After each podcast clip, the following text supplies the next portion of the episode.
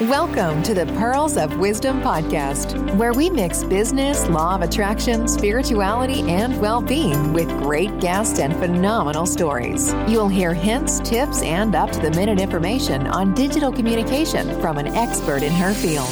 Pearl has some wonderful individuals in her networks, and she will be interviewing them all at some point in the future. Enjoy your listening.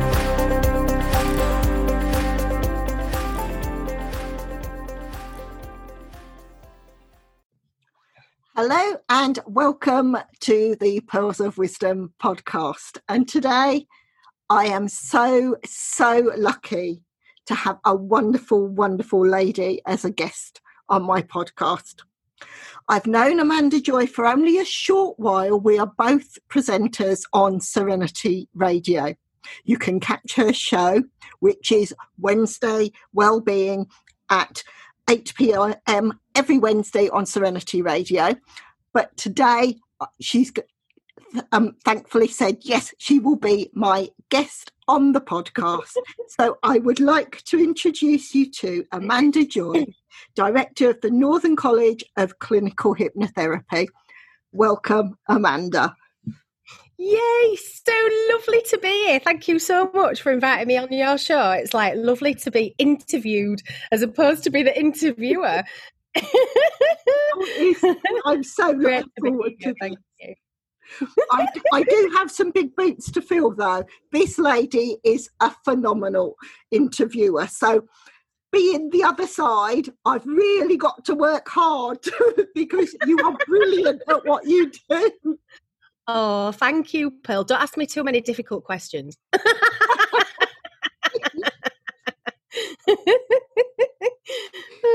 right, I will I will jump straight in. And first of all, Amanda, can you describe your career path to date, please? Oh well, do you know what? It's been really diverse and, and quite fascinating. So I started off really um, over 20 years ago now. Um, nursing and working in care work. Um, i worked uh, in within the nhs and i worked look, taking care of and looking after people who were quadriplegic and ventilated. So they were paralyzed from the neck down and also needed some assistance with breathing.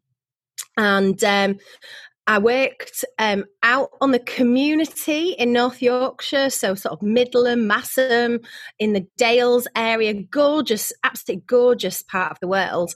Um, a lot of people there are absolutely fascinated and really into horse riding. So there are sadly some of the side effects of horse riding can be that people have accidents. Motorcycling is also really popular in that area.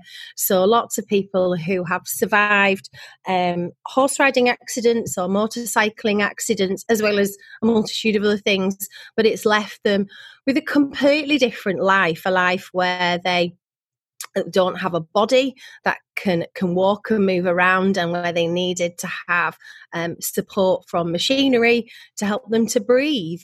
So so that was kind of the start of of my career. And then um, I trained in traditional Chinese medicine, uh, trained in Reiki and energy medicine, and had this whole because I came from this very West background where anything to do with kind of energy healing was just weird and witchcraft. and, uh, and then I saw it. I saw the power of it and the benefits that my my patients got from it. And um, and decided that I wanted to know more and then got completely hooked. Um, became so, so started working in traditional Chinese medicine, and then I realized that actually the power of the mind and you know what we believe and how we feel about things has such a dramatic impact on on how we respond and react and move around the world that i i really wanted to get into uh, studying the mind. So i went back to being a student. I'm, for, I'm a for, forever forever student, addicted learner, um, and I studied uh, psychology um, at King's College in Aberdeen. I did counselling psychology, and I got a degree in psychology at a university in Edinburgh, and then um, and then I went off traveling for a little while as well. Um, you know, I missed out a few few uh, a few things that I did. So as I was doing all of these things, I was also training in different modalities of energy work and massage work as well. Um, but then after I'd graduated from uni, I think it was because I'd lived in Scotland for quite a long time and um, I really wanted some sunshine. So I got a map out of the world and just closed my eyes and just did a little swirl with my finger and then wherever my finger landed, that's where I went. So um, I ended up in Spain for a little while. That became my home um, for for quite a few years. Um, and I visited lots of different places, uh, sort of um, in Africa and then in different parts of Europe and then my my work and my travels took me to Asia and uh, and then finally to the Middle East. And I lived in Saudi Arabia for a little while. So whilst I was out in Saudi, I I was teaching. Um, I went out to to work as a part of a fantastic project, um, which was to empower and educate women. And we opened um, colleges right throughout Saudi, the most amazing buildings. There were incredible locations that the the king of Saudi Arabia had helped to put all this in into action. It was very exciting, and. Um, um, so I went out to teach kind of health and social care, but ended up teaching English as a foreign language as well because uh, a lot of my students when they came to college, never even been inside a building before because a lot of them were sort of Bedouin girls and they they lived in, in tents in the desert or they lived in in kind of you know buildings but uh, more kind of basic kind of buildings. So they hadn't been in a lot you know a building that was quite like the one that that we were teaching from. And um so I, I traveled and and, stu- and taught in different colleges in, in Saudi Arabia. Um, and during all of the time that I was traveling, I was able to really see like folk medicine in in its in its you know in its in its natural environment. I saw people um, carrying out these amazing um, healing modalities, um, you know, that were very much part of their culture. Um, and I learned a lot and, and, studied a little bit whilst I was there, and then came back to the UK and upped my qualifications um, and started working as a therapist. Um, and uh, and just this last year opened up the Northern College of Clinical Hypnotherapy. I just feel like over the years I've had so many different experiences, and when I started to kind of like pull them all together, I was like, I need to teach this stuff to people because so many people out there who need support with mental well-being who who need support or, or guidance in lots of different ways. And you know i knew these things had worked so well for me so wanted to share them um, with with the world, Pearl. I want to share it with the world because this this stuff that we do and teach is so powerful and so amazing.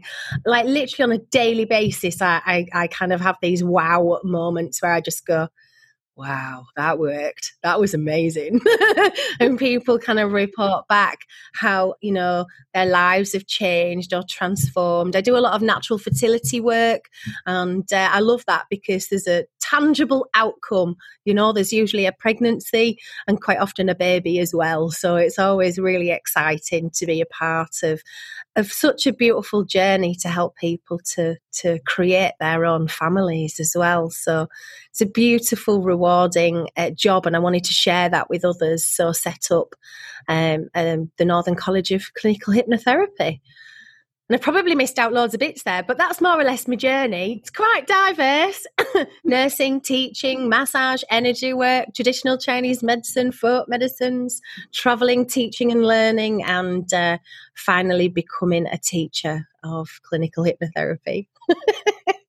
but this is so wonderful. And to the listeners, I always talk about the energy on the interviews and the energy that you're giving and to the listeners is just brilliant. I've got goosebumps going up my arms already. So this is going to be a fantastic interview, and there's so much you bring so much to everything you do.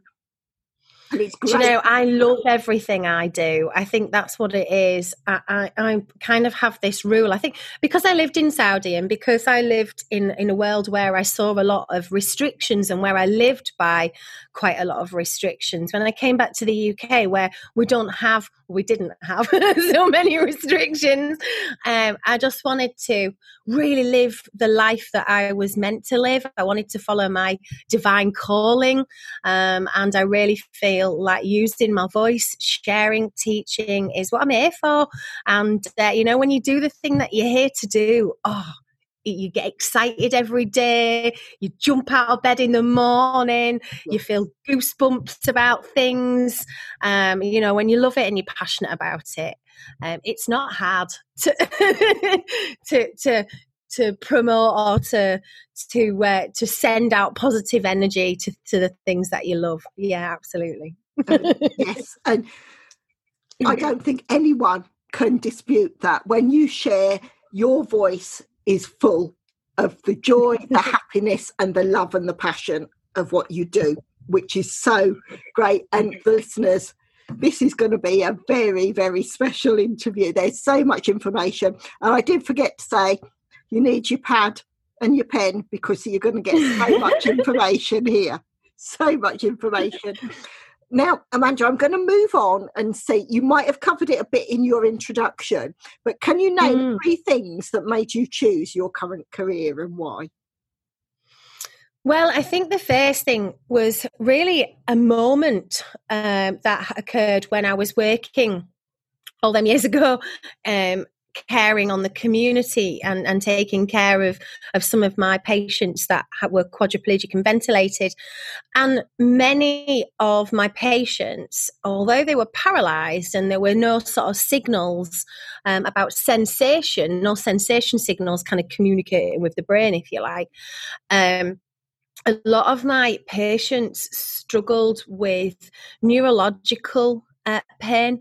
So what what we what we knew as neurological pain then was pain that patients tell us about, but we really don't know why yeah. they're having these pain. We we also have we have all sorts of really interesting um, sensations in the body. Even though we were paralysed, I worked with a gentleman who con- absolutely convinced he had a ten pound note in his top pocket, and um, he really didn't. but he was absolutely convinced, and he could feel it. And it was like you know when you've you know when you're on your way to the airport and you're on holiday and you think, "Have I got everything?" I'm sure I've forgotten something, and you do that passport check about a thousand times. Yeah. That was the permanent state that he was in because he just kept feeling that this was there and he knew it wasn't, but he just had this really uncomfortable feeling all the time, and it drove him mad. So we, we, I got him up one day and got him uh, dressed and put a ten pound note in his top pocket, and I said, "Oh look, you got a ten pound note in your top pocket. We're right." and then we removed it and put it in his wallet, and it really helped. And it got me thinking about what's going on in his mind when that's happening but one one of my patients had really horrific pain. He described it to me as as as being stabbed with uh, burning hot pokers on his chest area. Like, I mean, I can't think of anything worse than being stabbed in the chest with burning hot pokers. That sounds horrific, and that was how he described the sensations that he was feeling. So, of course, we wanted to give this man pain relief. Absolutely, that was what we wanted to do. My job to, was to care for him, wanted him to have a lovely life. So wanted to give him pain medication. So we, we prescribed him opiate uh, based medications and uh, he, you know he started off on a little bit and then we increased and increased and increased. And, and one day when he when he was expressing that he was really uncomfortable and, and just feeling totally exhausted with this constant sensation of pain that he was having um, he said to you know i said oh i'll go get you some extra pain medication. I'll, I'll go get you some more of these opiates that we're giving you. And he said you know when you give me that extra medication, it doesn't take my pain away. It just stops me from being able to tell you that I'm in pain. And I was like, whoa, this is not why I came into care work. You know, excuse me, I've got a tickle. excuse me. So, you know, I came into care work because I wanted to support people and he'd been through such a great deal of loss anyway and was you know had had to completely change his whole life his work his lifestyle. Every single aspect of his life had been impacted by this injury that he had. So to think that this guy who was in this complete completely new life that he was now having to live in and potentially grieving as well for a life that he'd lost was experiencing pain and that the pain medication just shut him up. I felt like i was putting him in a gag. And you know when you when your body doesn't work you only really have your voice. And when that voice you know when he voiced to me that he felt pain I had to do something. So that's kind of when I started looking into what we know, what we used to call alternative medicine. We now know it's more integrative medicine because, you know, at the, the medical systems that we we, we, we use the medic the, the holistic modalities that we provide have a whole just a whole different way of looking at the body. It's a whole different medical system. It's holistic. Um, and you know whereas western medicine has this really kind of narrow view and, and addresses what's going on mechanically holistic therapy looks at whole body things. But i just thought it were witchcraft pearl. I just thought it were weird. And uh, so i guess that was the first moment when when I had that uh, that conversation, and it it, it shook me. Um, I, I, went home and had a very large gin and tonic and cried that night quite a lot because I was so mortified by it.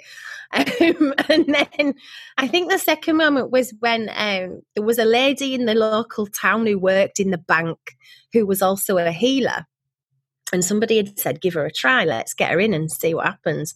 I was like, you're really, really skeptical about this lady who worked in the bank who was a healer. Come on, who is this? What's this all about? Anyway, she came and I was there because I wanted to find out what she was doing. And what she was doing was Reiki and uh, she placed her hands on the head of this patient, same patient who'd told me about this stabbing pain in his chest. And you could see he was in pain with his facial features. You could see the, the tension in the facial muscles um, that were, you know, you could see he was uncomfortable. And she put her hands on his head and the pain just drained out of his face. His, his facial muscles softened. He smiled. He looked calm and tranquil. He drifted off into a blissful sleep, you know, a, a, a really restorative sleep that he hadn't had for a really long time. Mm. And he was completely pain free for about three days afterwards. And I was like, what is this witchcraft? what is this weirdness? What is it that she did? So we invited her back to come again. And, um, you know, I, I watched with complete fascination and then had a conversation with her about it. And she explained to me that it's universal life force energy, it's natural energy that's all around us, and that she's like this channel or a vessel that that draws the energy through her and into the client. And i was like that sounds like really weird but you know i'm interested. So i she she actually put her hands on me and gave me some healing as well. And uh, she said oh amanda i think that you're a healer. I think you've got something about you. Um, and i was like I'm going to go learn this. I'm going to go learn this. I'm going to go learn how to do this stuff. And um, I went, it was quite unusual, was Reiki at the time. So I had to go down to Nottingham, which was, I was living in Yorkshire, so it was quite a, quite a trek. Went down to Nottingham and I worked with a guy who was a Reiki master called Barry Mapp. and I particularly chose him because he had a very scientific background and he worked with we worked with energy in a kind of very scientific way and and because I I struggled with the woo woo side, the witchy woo woo side of things. I wanted somebody who could kind of like explain the science of healing. And he did that so incredibly well. And I did my first Reiki attunement with him. And that was, I guess, the next kind of transformational moment, my third transformational moment where I just discovered energy. I started feeling energy. I was tuning into things that perhaps I'd felt as a kid, but dismissed them as my imagination. and you know i i fell in love with energy medicine then went on to study uh, traditional chinese medicine massage and all different other healing modalities and then that led me again into psychology and hypnotherapy. So yeah those three moments you know see listening to that guy that conversation that shook my world experiencing reiki for the first time and the power of energy medicine like learning about energy medicine and um, how transformational it can be just projected my life in a completely new direction and it's been a fantastic journey. Is and just listening to your journey. You take us with you because of that passion and to go through and what your patients must have been going through and to find an alternative way to take their pain mm. away it was amazing and yeah. we did uh, we worked using NLP, which was the the, pl- the seed that was planted around um, neurolinguistical programming and hypnotherapy. That's where that started. So really, you know, the NHS with my my beginnings of my career as you know working in care work and nursing was what you know i'm looking for something that was more effective than than just giving out loads and loads of medication that was really where it all started for me yeah so this is wonderful. It really is. And I mean, you might have touched on some of this in your first two mm. answers, but what are the key value? What key values does your business offer you, Amanda? What key values does my business offer me? Or now, what a lot of people are saying, where I've done that, also, what do you offer your client? Because it could be both ways, because it, it, it's slightly different what it offers you and what you offer your client? Well, for me, um, studying this stuff and learning about all of this stuff has been an absolutely transformational process for me. I studied uh, the mind and I studied psychology. Uh, one of the uh, research projects I did whilst I was at Edinburgh was um, I looked at the perceived health benefits of, of mindfulness and learned all about this stuff. I travelled all over the world and uh, to different temples and different things, and I experienced a lot of this stuff and I learned a lot of this stuff. But if I'm honest, I didn't apply any of it to my life. None of it, though. I was quite stressed. I was quite anxious. I smoked a lot. I drank a lot. I partied a lot. Love a party. I still love a party, Pearl. I'm, I'm still a bit of a party animal. Um, and um, that kind of whole party lifestyle really span out of control. And, you know, I ended up on lots and lots of pain medication myself. I ended up where I, you know, when I woke up in the morning, it was like there was a there was there was misery waiting for me, and um, I didn't I didn't jump into my day with joy. I really didn't. Yeah. And I had this. I guess you could call it an awakening moment where I realised that all of this information that I had, I maybe should start applying it to my own life. so I started with um, a daily meditation practice, and that helped me to feel more calm and more relaxed and, and more confident to be me. And then as I've learned these incredibly powerful hypnotherapeutic techniques, I also had all the therapy myself. So I did a lot of inner child work and healed aspects of myself. Um, I did a lot of parts therapy where I really, I really chatted. I had a right good conversation with the bits of me that were limiting me in, in ways, the bits of me that were, were reaching for substances, the bits of me that were searching out these things. You know, I always felt like I was always looking for the next thing, the next adventure, the next big high. And I realized that it didn't matter where I went in the world or all of the exciting adventures that I had, I was still going to be searching because there was something not right within me.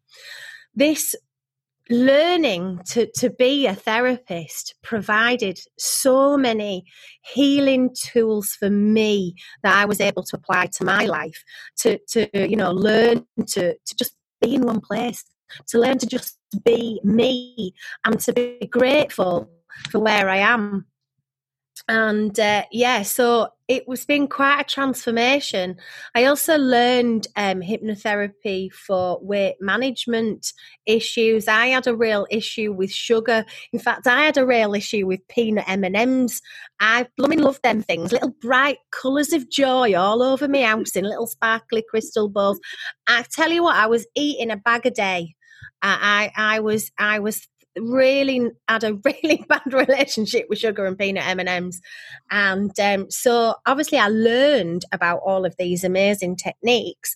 And I went to see a colleague who I'd, I'd, who I'd trained with and I said look I can't sell this because I'm a size 28 and I look horrible and I feel horrible. And can you can you like have a go, have a go, have a go with me. And uh, you know, the first thing we did in the first session was to deal with the peanut M and M thing.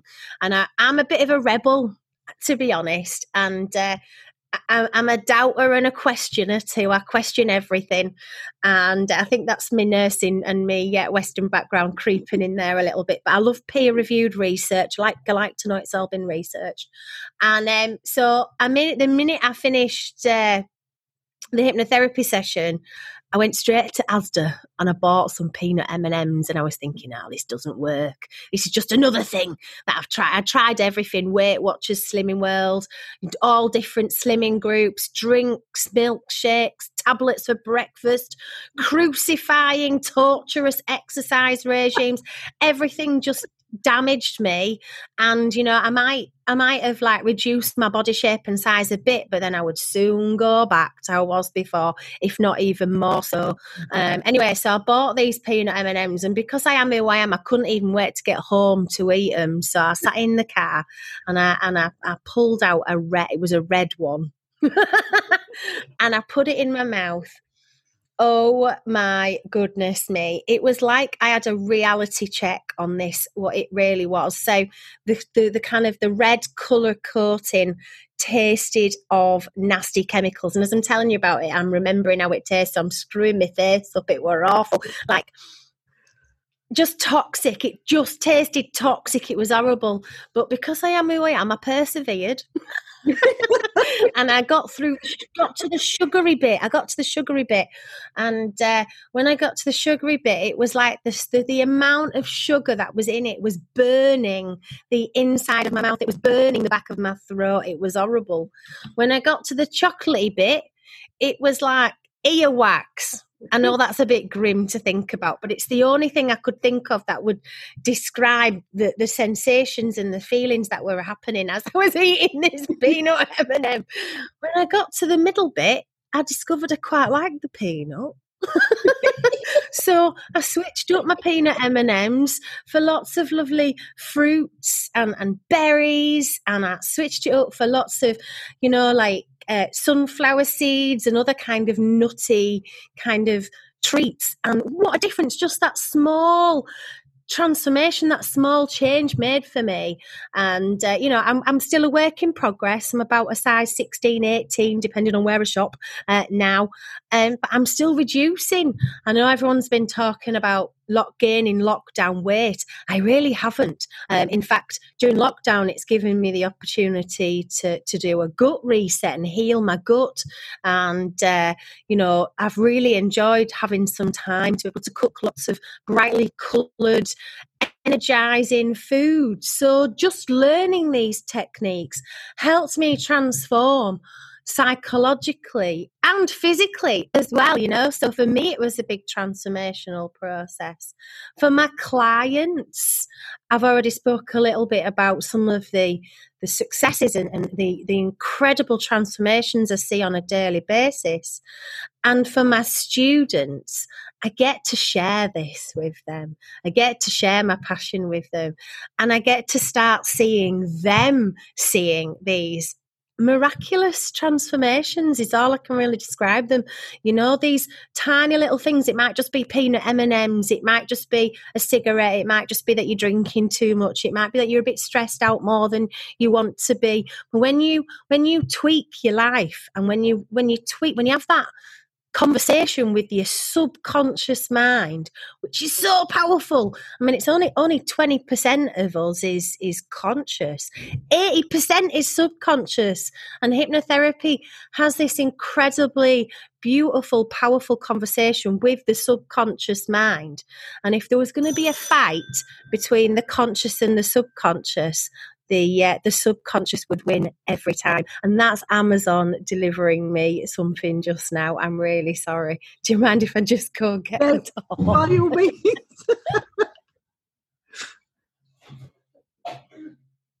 Oh, transformation for me for my clients and just absolute joy of sharing that those those incredible techniques and tools with my students and now seeing them yeah. you know just loving and enjoying uh, helping and supporting other people as well in their lives. I mean, so, everything. There you go. What's the value in that?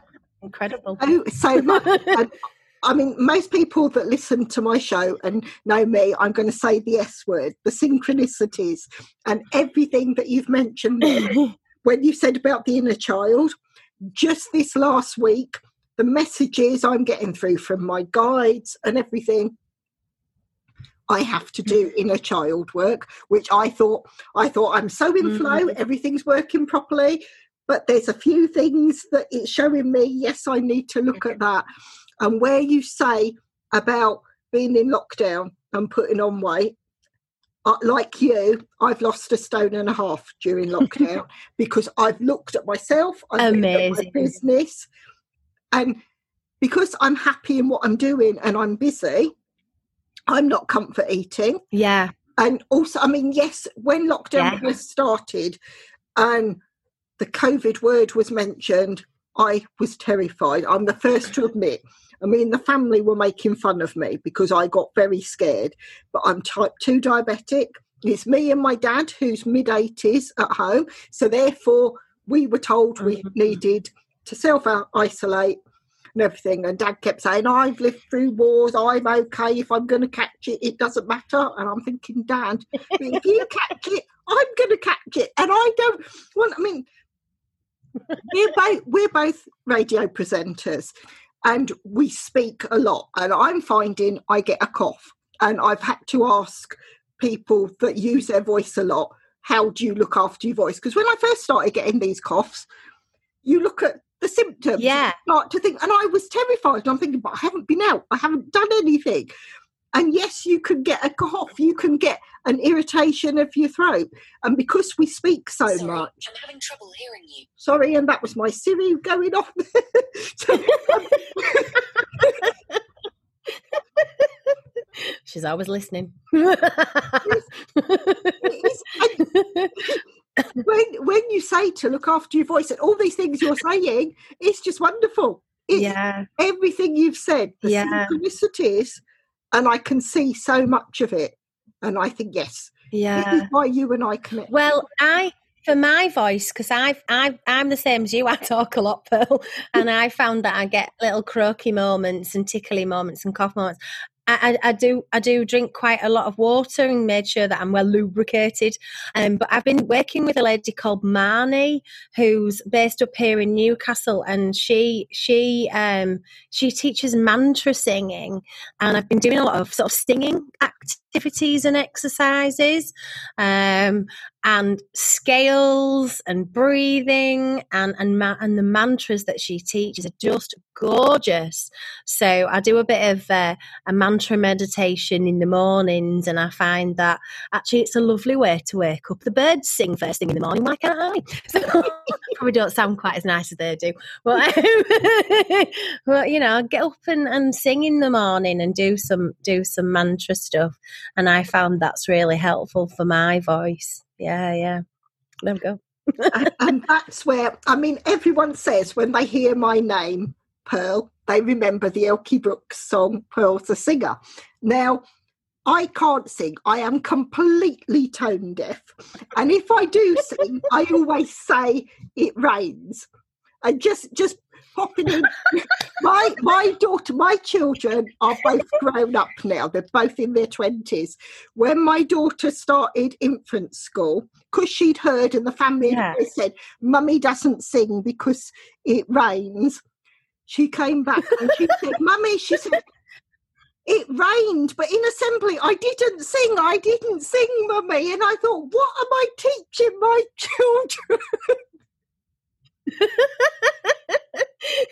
Well, the one thing that Marnie talks about is about that it doesn't matter. It doesn't matter how how, how you sound.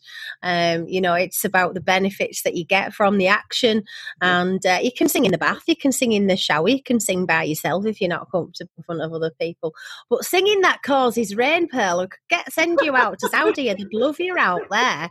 They love the rain out there. I remember one day I was teaching and. Uh, and it started raining and all my students leapt up out of the seats. I was like what's going on? And they ran over to the windows and threw the windows open and they stuck their hands out and they were all feeling the rain on their hand and they were like teacher teacher it's raining. And i was like yeah i'm english. I'm not very excited by the rain but to them it was like really really exciting. So yeah they could be they could be working that for you pearl get singing.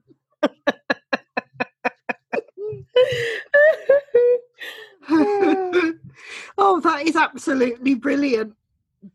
I'm going to move on to the next question says she and her voice is croaking right there right now croaky croaky now, Amanda, can you tell me what keeps you awake at night, if anything? Oh, do you know what? I'm a right good sleeper. um, not a great, not a nothing. keeps me awake at night. To be honest, you know, like once I've once I've, I tend to have a bit of a, a bedtime routine of switching things off.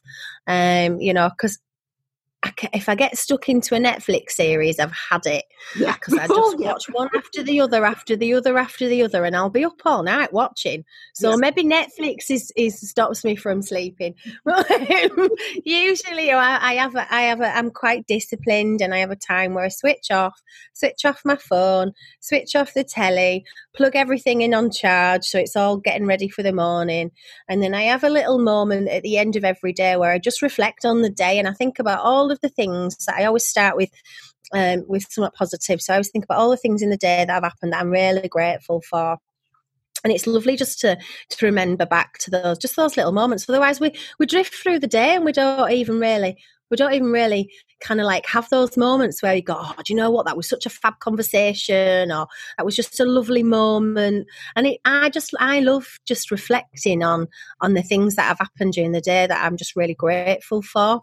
And then I'll, I'll have a little bit of a, I call it an inventory where I'll be like, right, so you know, like when you're doing an inventory in your shop, you'll have a little walk around, and anything that's not selling, you take it off the shelf and you do a discount price on it, you get rid of it, um, or anything that's working really well, you you you you know you get more of, so you can sell it. So I do a bit of an inventory um, on myself, and and I kind of think, was there anything today that I could have done better? Was there anything today that didn't work well?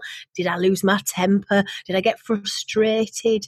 Was I a bit too tired? Do I need to up my self care a little bit, and I just do like yeah, like a little inventory on how, how was your day? How did it work? Did I manage to get everything done that I wanted to do? Do I need to schedule some more time to do some other things? You know, so I really kind of like do this.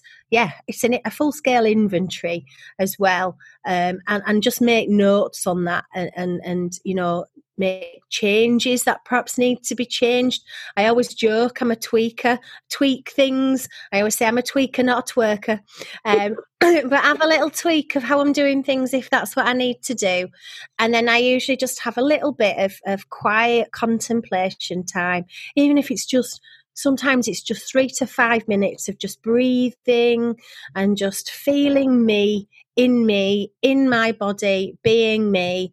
And, uh, you know, um, I sometimes have, um, have a little, um, little thing that I, I kind of say to myself, which is, have you got God in your day?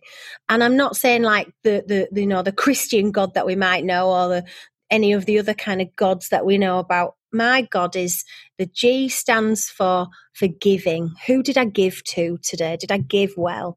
Um, the O stands for oneness. Who did I connect with today? Who did I have that oneness, that lovely connection with? And the D is divine calling.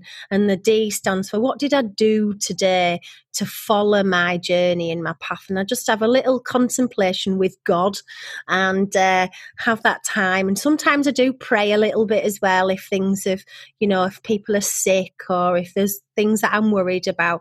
And prayer for me is about handing it over to a to an energy or a higher power so that I don't have to carry it with me. I can hand it over. I learned that actually when I was out in Saudi because they you know that's what they do when they pray. They hand over their worries to to god. And i love that because they don't have to carry it around you don't have to carry a, a bag full of rocks on your back. Like you don't have to carry your burdens. You can you can you can put them down. Um so so i just have a moment like that. And i find that after i've done that i'm ready for sleep. Sleep blissfully and uh, yeah and sometimes they have some right way dreams but i think that's just because maybe i had a dream about uh, meat the other night and i don't even really eat meat so that's weird. I wondered if it was because i'd watched lady gaga on youtube but i was like what's this dream? Why are you dreaming about meat? What's that? Oh that's weird. But uh, no i sleep really well. This this again reflects the guests that I've had on the show that have found their divine calling, that are actually doing what they feel called to do, they all sleep yeah. well. They all sleep well. I mean, that question probably came from my corporate background where I used to ask the CEOs, what keeps you awake at night? And they go into some strategy that they need to put into place. But more and more with my um, spiritual guests, it's lovely to hear and yeah. synchronicities, I have a process that I put in place when I go to sleep. I have meditations that I do before I sleep. And yes, I've got a bit of a Netflix fetish as well, though I have started Disney Plus because I like my Marvel films. So every now and again, it's a choice of that. So it's seeing, and depending on what I'm watching, I think, no, turn that off. And because I'm a techie geek, I have every device known to man. And that maybe sounds completely wrong, but you know roughly what I mean. and so, yes, I have to teach myself to turn certain things off and not use them. But doing the meditation, and I have a mm-hmm. YouTube um, playlist that I've pulled together that I play mm. throughout the night. I did try with headphones and I couldn't sleep no matter what I tried. I tried all these. No, they're not right things. comfy on your head. no.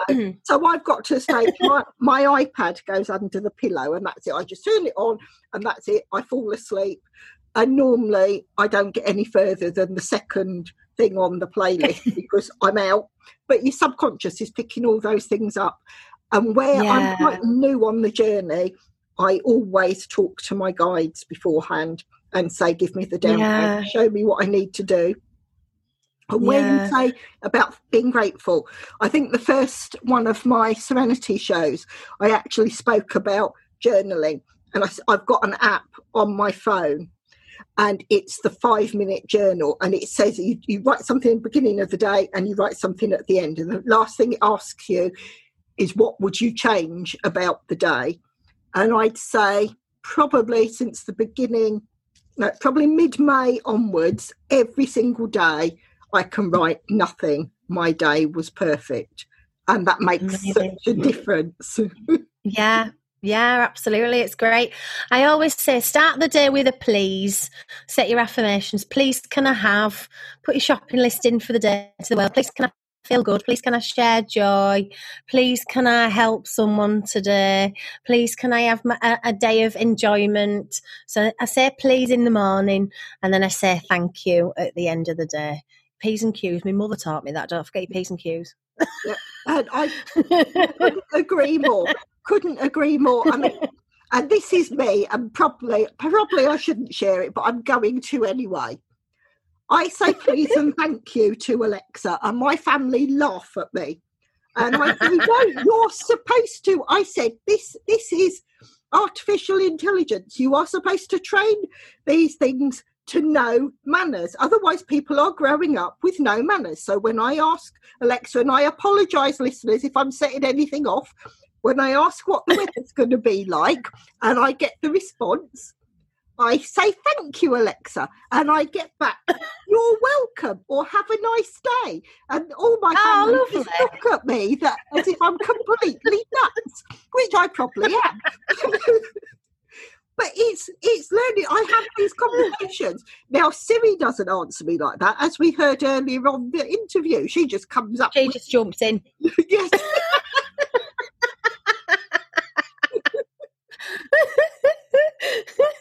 she just interrupts. bit like the Amazon delivery. oh, brilliant. I will. I will move on to the next question. But this this is brilliant, pure gold dust. It really is. Right, Amanda, you might have touched on this, but where and how do you work best? Well, I've just had to completely change how I work. So it's really different. So normally I work in a clinic environment. I work in a sort of multidisciplinary practice with acupuncturists and integrative medical practitioners and, and amazing therapists. And I usually see people in an like an office space where I've got my couch and I've got all of my equipment and that, everything that I need and I've I love working in that kind of space where I can work one to one. But obviously, we've not been able to do that. So I've totally changed how I work, and I now work pretty much online like this. Um, and I, and I love it. I think when you're talking about how do you work best or where do you work best, I think how I work best is a more kind of impro- uh, important question for me. I need to make sure I've, I'm well rested, I'm well nourished. I need to have had my breakfast, otherwise I get uh, I get I get hungry. you know, I like me I like my good coffee in the morning as well. That's important. I need to.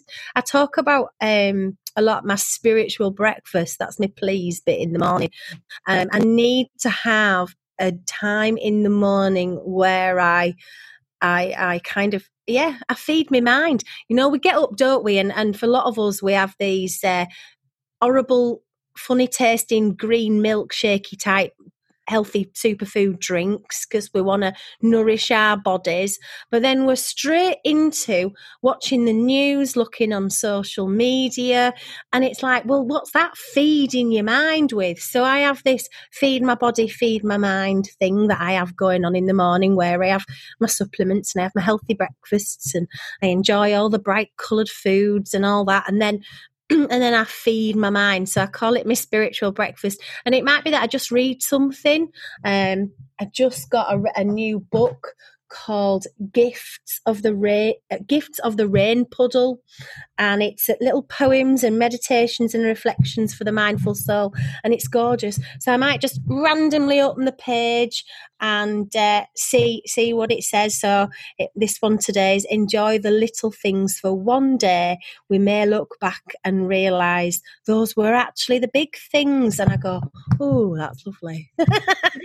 so I, I have my spiritual breakfast in the morning feed my mind with with what what what's good for me so that I'm healthy mentally. Uh, I'm healthy on a I'm on my spiritual path um, on my day as well as kind of just nourishing my body. So if I if I miss out that kind of step in the day I don't tend to I don't tend to function so well. And I've learned that. So it's something that it's become part of my habit. Um what is it called? Do I say PRM? Um, RPM? Rise, pee, and meditate. Get out of bed, go for a wee, sit on my meditation cushion, um, you know, and I feed, I feed my brain with something positivity. I feed my mind with something helpful, constructive, inspiring, whatever it is that I might happen to do. Um, and I try all different things. I read all different things, and and and and uh, you know, I need that in the morning for me. So, where do I work best and how do I work best? I work best when I'm in a good condition.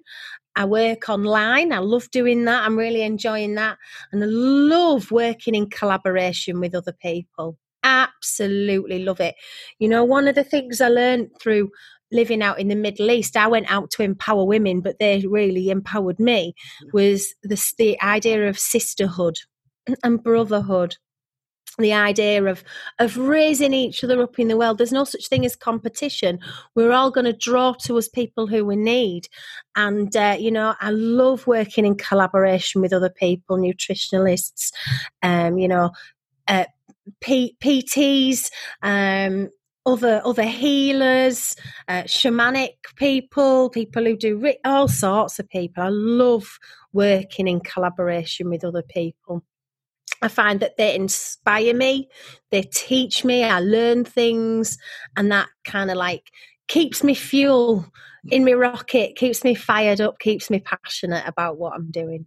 So, yeah. And that that is perfect. And yes, again, the synchronicities. I've got into the habit. First thing I do in the morning is my meditation. Mm. And I've got an area, but I, I, I literally take half the pillows off my bed, and that's that's my meditation cushions. And I sit there, and I think again from Serenity, people mm. might have heard me mention Lenka Lutonska a few times, and I've just recently shared on one of those um, meditations. You can actually. I listened to that one. I loved it. It was gorgeous, just so healing. I listen to mm. that every morning, and that's where I get my downloads. And this is where I talked about my Marvel when I do Captain Marvel. the Marvel universe where I do all these different things. But I I, when you listen to the Lenka meditation and you call in your customers, your solar line clients, and you call in your tribe, when you do that every day, and I've been doing that every day for months and months and months now, I don't vary. My morning meditation is the same every time. And literally, the downloads mm-hmm. I get from my guides and the connections, I literally come out of that. And when I do open my social media, I will have connections from LinkedIn, connections from Facebook. And it's really strange the stuff, the people that are reaching out and connecting with me. And I think, yes, yeah, the meditation. And I'm getting goosebumps as I'm talking about it. And it is, yeah. And you know, there's a whole, there's the, you know, science is really, you know, for years we've been talking about how the power of affirmations and we've been talking about the power of the tools and techniques that we use and all these different healing modalities. But we're really seeing with the the advancement in neuroscience now, we're really seeing that, you know, what, what goes on in the mind, what's going on in your brain when we're doing these things. And um, you know, just looking at how neurons communicate and how new neural pathways are created and old ones that maybe aren't serving us can be broken down. And we talk a lot about action potentials. That's what's happening in the neuron when they're communicating with each other. They're having an action potential. It might be a chemical conversation that they're having with each other, or it might be an electric conversation that they're having with each other. Our thoughts trigger those action potentials. Our thoughts trigger those communications. When we have that conversation with ourselves, with our subconscious mind in the morning, we actually change the structure of our brain. That blows me away, that does, because, you know, basically what we're saying is our, our beliefs become our biology. What our mind conceives, we can achieve. And and that happens on a physical level. You know our bodies change depending on you know what we're putting our power into what we're putting our energy into and what we're putting out where we're putting our thoughts. So i'm always really cautious about you know my, the what am i thinking and, and how that's having an impact on my biology Yep. It's incredible. I, I, love that science and and these holistic modalities that are meeting in in in their ways of thinking and understanding the body and what's going on in our brains and what's happening in our mind. It's an exciting time. Oh, it really is an exciting time. It is. and I know people that follow some of the teaching that I give, where I look at law of attraction, everything you've said there, where I talk about raising the vibration And so Yeah. many people that come from a place where they're unhappy, they find law of attraction and they think it's just saying the affirmations and writing in their journal and then just waiting, waiting for something to happen. But if you don't change that vibration, so internally, like you're saying, Mm. those neurons and what's going out there, if you're coming from a place of lack and you've still got the work that needs to be done, law of Mm. attraction will not work because you're only doing Yeah. part of it, which is why so many people jump up and say, Yes, I can teach you this, I can teach you that. Mm. You follow the basic habits that you can find anywhere. This Yeah. work for you. And it's like you've said, one of yeah one of the areas on my course that i feel is really important and, and what makes what i do slightly different to what other people do is that i, I really support my my students to, to, to bring their dreams their, their vision into reality. And, and i do this by really having a, a system is I call it vision architect and build. So the vision bit is is you know what does what does life what does that life that you want what does that really look like when you step into that image, what does it feel like? Where are you? What do you look like? What kind of hair do you got? What clothes are you wearing? What does life really look like? Can I get them to spend? And that's the fun bit in it, using your imagination to, to dream. I know I used to dream about winning the lottery a lot and what I would do with all that money. But when we dream, that's the fun bit. That's when we when we have the imagination. The imagination is the is the is how we communicate with the subconscious mind. Our, the, the language of the conscious mind is verbal. The language of the subconscious mind is the imagination. So when we're imagining all of these things, our, we're laying down those neural pathways for it for it to really happen. So getting, you know, imagining what you really want and what you dream and what you desire actually change starts to change your biology. But then there's got to be a build bit, hasn't there? There's got to be sorry, got to be an architect bit bit where you you, you need a blueprint, you need a plan. You know, you need to plan your, your time, you need to plan who you want to work with, you need to plan which direction you're going to go in, and you need to think about all the things that you now need to have in place to make to make your vision happen. You know, you might need a website, you might need some training, you might need to work with some limiting beliefs, whatever it is, you, you become the architect of your vision. And then there's the build bit, and that's where you just do it. You sit down in front of your computer and you do the work, you create the PDFs, you make the videos, you make the audios, you reach out and you talk to people about who you are and what you can do to help them. So, vision, architect, and, and build is kind of my marketing strategy that I show that I share with I share with my students, and and it's so exciting to see them doing it and and bringing their visions into reality. You know, they're creating. We are the creators of our world, and we are the creators of the world that we live in, and we can do that simply by you know changing the way that we think but you're right you have to be the architect of that and you have to build it too so yeah there you go that's it. it is. and I couldn't agree more more. attraction and this is where so many people can see when when they're in flow and they love what they do and their passion comes through it's so much easier.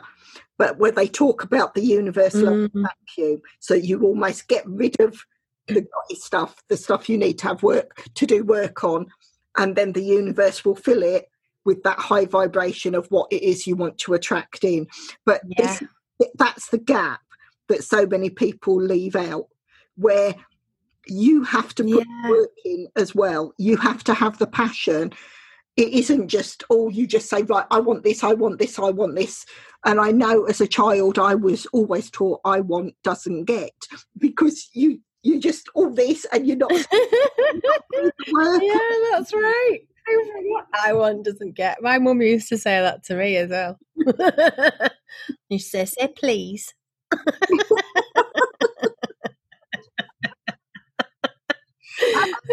so much wisdom. isn't it? oh right right i will move on because this this brilliant brilliant interview and i know that the listeners are going to be loving this what tools amanda do you use that makes your work life easier Oh, I'm a right. I'm a right scheduler. Everything's in my diary. I've got an electronic schedule. Um, but, you know, within that schedule, I schedule time for walks, I schedule times to go. I live by the beach. I, I needed to be by the water. Um, I think, I don't know, I'm, i believe that I'm a bit of an empath and an energy intuitive, and I feel like I need to be by water. So I live by the seaside. Um, I like to get down by the beach. Uh, meditation, obviously, and, uh, you know, at the beginning and the end of every day uh, are really important tools for me what other tools do I? What was the question again? Just say it again um, for me. What, what other tools do I that makes your work life easier? Yeah, scheduling. Scheduling is a big one. Planning my time. Do you know what's been a really interesting thing as well for me? Learning how to say no. Yeah. Um, no is a full and complete answer. You can say no, and you don't have to explain yourself. And uh, you, as particularly when I was doing care work and nursing, you know, the, the pressure that's on you to do more and more and more and more and more because they're so short staffed and everything's a bit lacking. They're like, Amanda, can you please come in and do? No, no, just no. no is a full and complete answer. So learning to say no um, has been um, really powerful for me. Uh, I guess it's about putting really really good boundaries in place and and being quite quite clear. But if you if you walked around my house, you'd, you'd think I was mad. I've got things. I have these um, big white uh, boards that you the plastic and you can stick them to your wall and you can wash them down and move them around and they're amazing. And I have um, I have my vision and my architect and my build kind of plan in its in its in its basicness on the wall. I have my affirmations written up on the wall. I have the things that I want to bring into my life every day, playfulness and and joy and and creativity. They're all up there. And and I and and and throughout the day I'm like have I had a moment today where I've had a bit of creativity or a bit of spontaneity or I've connected enough? So for me, I'm all about lists. I like a list. I like I like a plan, um, and you know. I, I I monitor how I'm doing throughout the day as well, so that I can be flexible with myself. If I I have a plan, but I can go off plan at any time I want. Yep. I, I absolutely be some flexibility. Yes. And learn how to say no. That's something I need to learn to say more because it's almost in your nature to say yes, especially when you start your first business and you're trying to engage new customers, new clients, new students, whatever. Yeah.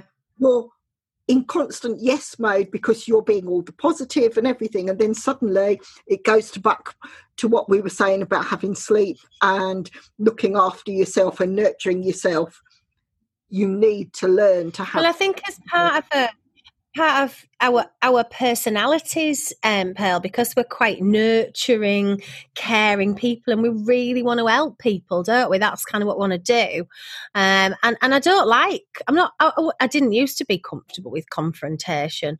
I, I, don't like confrontation. I don't. I don't like saying no. But there's an aspect of me that was all about people pleasing. Just keep everybody happy just keep everybody on your side. Everybody's got to like me all the time. And it's all about people pleasing. Actually, when you're in that mode and you're people pleasing, it's so exhausting. It takes all your energy, and uh, so I learned that people pleasing wasn't uh, wasn't a healthy aspect of myself, and you know it was coming from it was my people pleasing was coming from a place of fear about being alone you know, mm. I didn't want to be alone. I didn't want people to to not. I want people to like me. You know, and and and that fear of of isolation, that fear of being alone, was causing me to people please too much, and it was causing me to to to lose my energy, uh, like waste my energy on things that perhaps I really didn't need to be putting my nurturing energy, my love energy, my focus into those areas. You know, I maybe just needed to take a step back and say no. Yeah. Um, so yeah, that people pleasing. A lot of us do it, and a lot of people who are in kind of the caring profession do it because we want people to feel good. That's what we do, what we do for. But there needs to be a real balance, um, and it was some some an area that I had to work on within myself as part of my growth and development. And also, you find on the business side, you're taught to attract your ideal crop tribe, your ideal client, who your customer should be. And if we're constantly mm. out there helping everyone, yes, you might attract lots and lots of people to you, but are they going to be the people that you really need to work with that want that want and need the services you can offer? And that's that's quite a learning curve, like you say. For empaths, for those that like to nurture and constantly give, it's learning mm. boundaries again and actually seeing that you're there and you have the energy to share with those mm-hmm. that really need it and really connect with you but that again is quite a learning yeah and and that and that kind of healthy kind of giving it, it, feels like a flow because because we're all one because we are all connected um, and, and, I really believe we're, we're all we're all a, just we're a reflection of each other. We are all connected we are all one. Whenever you do give to others and it's in that kind of healthy balanced place you receive at the same time. And there's this beautiful balance of flow of giving and receiving. You know I give love I receive receive love, I give support, I get support.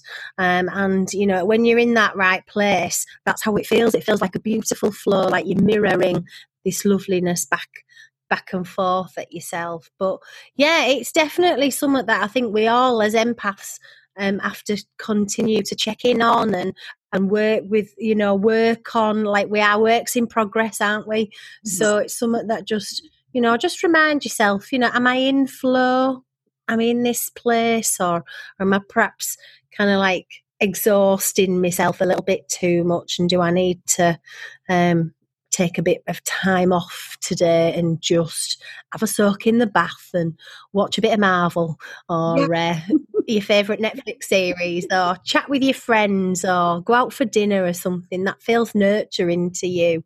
Because um, that's giving and receiving in other ways, isn't it? Giving to yourself means that you give to others in a more effective way because it goes the other way as well, that flow. Yep. Oh, yeah. And you saying that, that's just triggered a reminder, something I saw on my LinkedIn um, profile yesterday.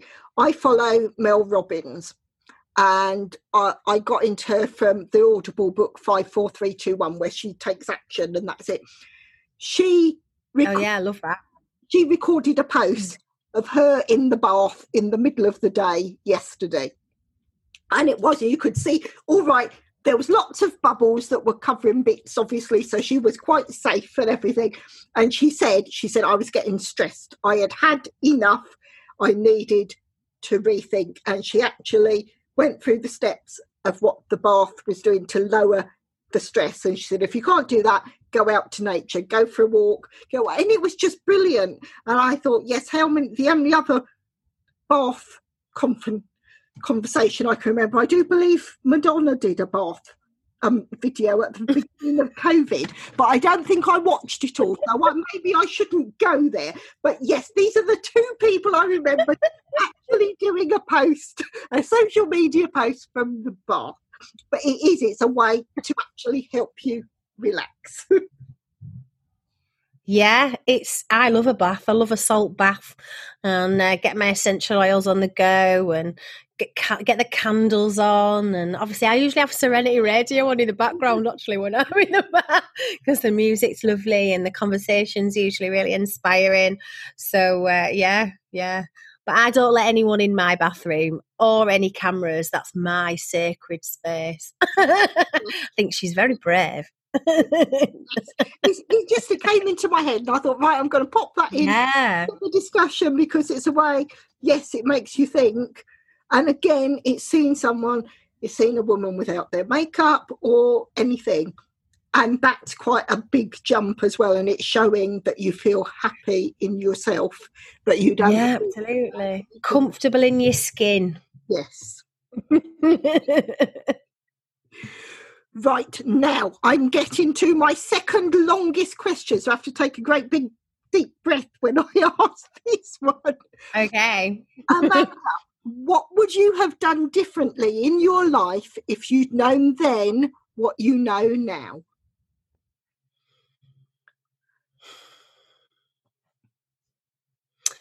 Probably nothing because all of the things that I've experienced, even the really tough things, and when even when I made the worst choices and I made the wrong decisions and you know we have hindsight so we where we look back and we go oh if I'd just done that differently if I'd have just said that if I'd have just made that choice instead things would have been so different you know? Um I don't I don't have anything really that I would do different. Maybe I would have um not drank as much alcohol, uh, not dabbled um, with drugs so much in my teenage years. I think that kind of had a really negative impact and caused me to feel very anxious and quite unwell on on times on a more kind of certainly on a physical level, I remember having horrific hangovers. Oh man, I used to get horrific hangover blues where I'd feel miserable for a couple of days afterwards, as well as as well as feeling sick and nauseous. So I think probably I would have not not uh, dabbled with um, with with substances and, and but you know what? All of those experiences and feeling that lost and that desperate and having all of those anxious moments i then had to find solutions that worked for me. Um, and because i know that um, they worked for me that's given me such a belief in in what i do. Um, because it because you know because I've found these these tools and techniques that I share with people to be so effective. Um, you know, I also know they were effective because I used them on myself as well. So yeah, I might have I might have I was going to say I might not have partied hard, but I think I really loved the party, and I might just not have uh, got so wasted at parties. But do you know, just nothing really. everything that I've experienced, every moment, every everything that anyone's ever said to me, anyone, anything that I've ever done, every place I've ever been has made me who I am today. And it's probably taken me a while to get here, but I like me. Yeah. I'm all right. I look in the mirror and I think I'm beautiful and I look in the mirror and I, and I say to myself that you know today I'm going to bring some some joy to people's lives and I like that about myself. Um, and if I catch myself saying out negative I have to do some work on it. But um, I like me and I'm only me because of all of those things that I've experienced good and bad. So no I do not different. Bring me Yorkshire out there. I would do nothing different at all just keep it all the same that is what's so wonderful. And again, that reflects very similar responses from all the wonderful guests I've had. And it is, it's that learning curve. I mean, I mm. know in my past, I always went for the bad boys and they'd come back and back and I and people would say to me, why? And I'd be saying, why do I always go back to them? And one very close friend just looked, took me to one side and she says, because you damn well didn't learn the first time. So you've got.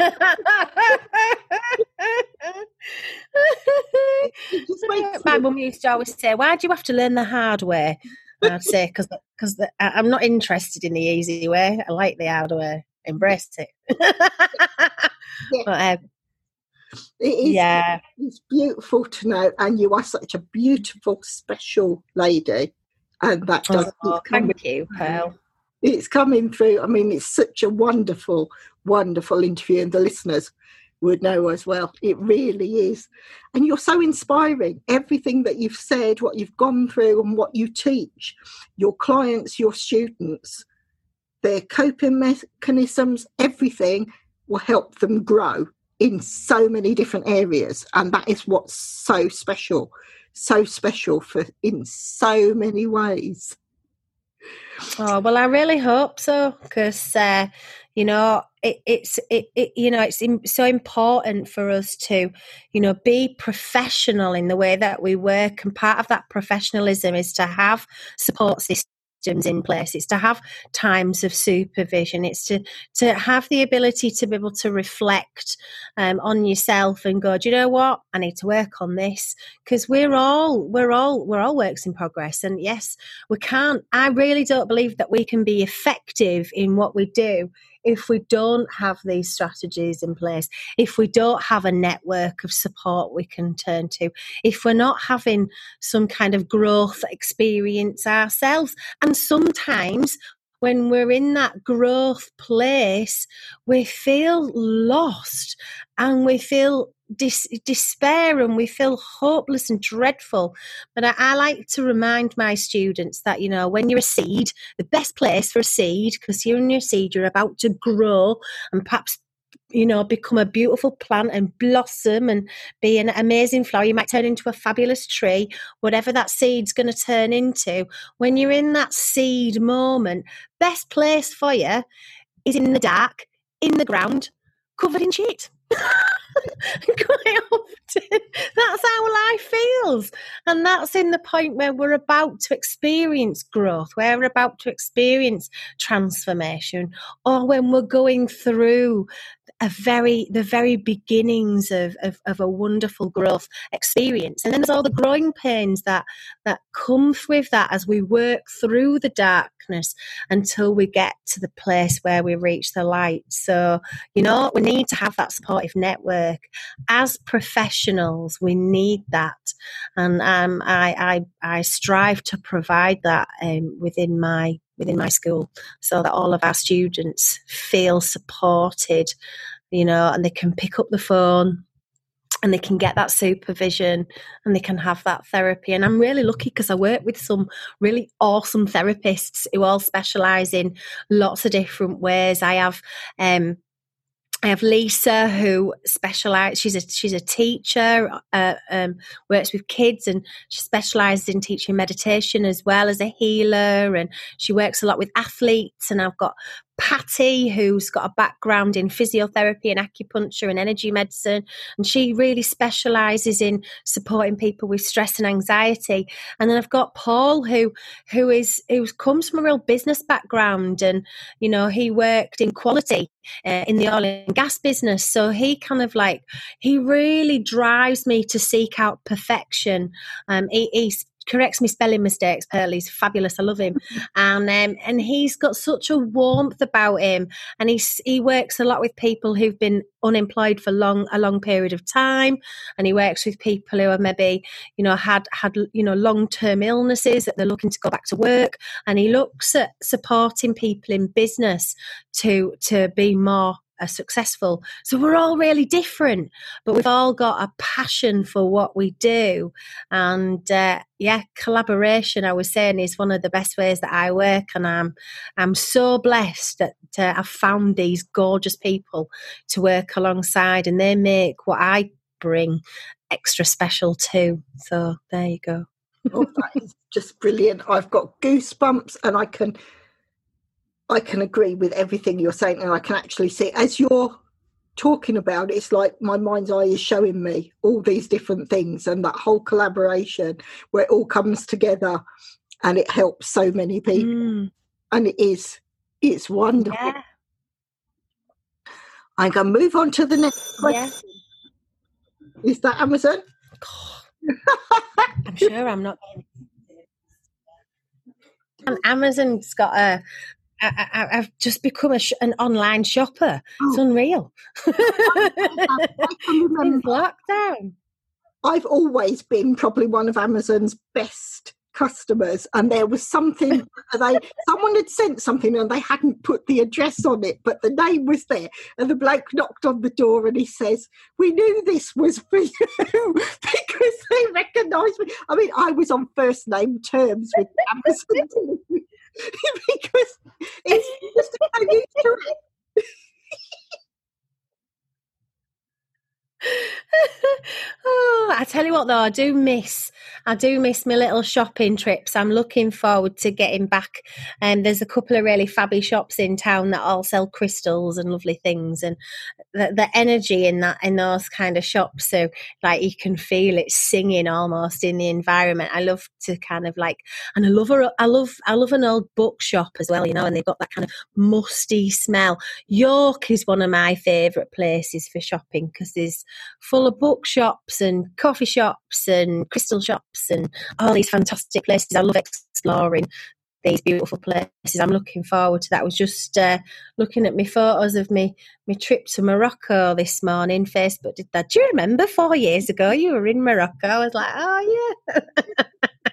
time time for some more adventures. I I think. yes, I, I mean, you say about that. Yes, crystal shops, and I'm a great people watcher, so I love the coffee shops, and I take and I work from the coffee shop sometimes because yes, I've got my home office, but is it's nice to connect with people, and just when yeah, I was doing my creative writing, I'd go and I'd listen to conversations because my my teacher at university, my professor would say to us, go and listen to discussions because they then become your characters in your books. And you you can only catch a few things and where can you put that in a story? It's just wonderful.